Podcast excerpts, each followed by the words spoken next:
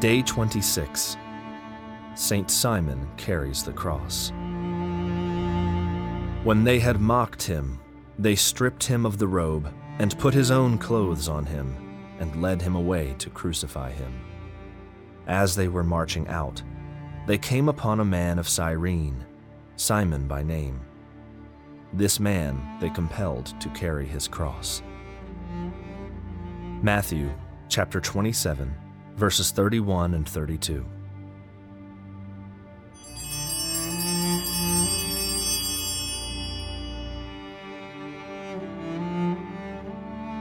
Consider now Simon of Cyrene, the everyman of the Passion story. Like so many of us, he is a mere passerby as the great events of this world take place, an anonymous shadow ignored by the famous and powerful. He is unknown, uninterested in being known, and carefully minding his own business. But one day, he happens to pass too close. The great events swallow him up, and before it is all over, the everyman becomes the holy man, both hero and saint. In the Simon of Anne Catherine's vision, we gaze into an all too truthful mirror. Like most of us, he was not prepared to be inconvenienced. He had things to do, places to go, children to care for, and a spouse waiting impatiently at home. He resented helping a total stranger, especially when he had no choice. Charity isn't charity when it's coerced, he may have mumbled to himself. Worse yet, the man he had to assist looked repulsive, abhorrent, a bloody, filthy criminal. Yet with one look into Jesus' eyes, everything changed for Simon his heart began to melt. And before long, he was carrying that cross to a new eternal destiny. So it is with us. God honors even the most reluctant acts of charity with abundant grace. And so we too inch toward sainthood in the situations we were least expecting. Show us, Lord, all those around us who need help carrying their burdens.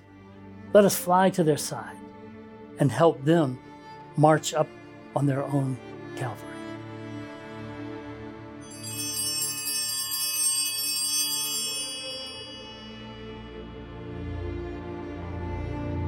The procession had reached an arch formed in an old wall belonging to the town, opposite to a square in which three streets terminated, when Jesus stumbled against a large stone placed in the middle of the archway. The cross slipped from his shoulder, he fell upon the stone and was totally unable to rise. This fall caused a fresh delay, as our Lord could not stand up again. So the Pharisees said to the soldiers, We'll never get him to the place of execution alive if you don't find someone to carry his cross. At this moment, Simon of Cyrene, a pagan, happened to pass by, accompanied by his three children. He was a gardener just returning home after working in a garden near the eastern wall of the city. He was carrying a bundle of lopped branches. The soldiers, perceiving by his dress that he was a pagan, seized him and ordered him to assist Jesus in carrying his cross. He refused at first, but he was soon compelled to obey. His children, being frightened, cried and made a great noise, so some women quieted them and took charge of them. Simon was quite annoyed and he expressed the greatest irritation at being made to walk with a man in so deplorable a condition of dirt and misery. But Jesus wept and cast such a mild and heavenly look upon him that he was touched. Instead of continuing to show reluctance, he instead helped him to rise, while the executioners fastened one arm of the cross to his shoulders.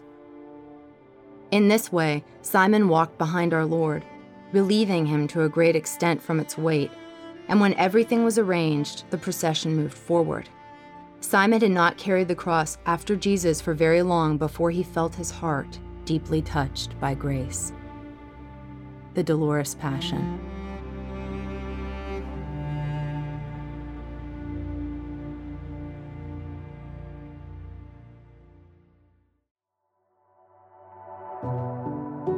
This has been an episode of Lent 40 Reflections and Mystical Revelations on the Passion, a podcast brought to you by TAN. For new episode notifications, and to support this show and more great free content from TAN, visit lentpodcast.com to subscribe and use coupon code PASSION25 to get 25% off your next order, including The Passion Reflections on the Suffering and Death of Jesus Christ by Paul Thigpen, and countless more spiritual works to strengthen your faith and interior life. Thanks for listening.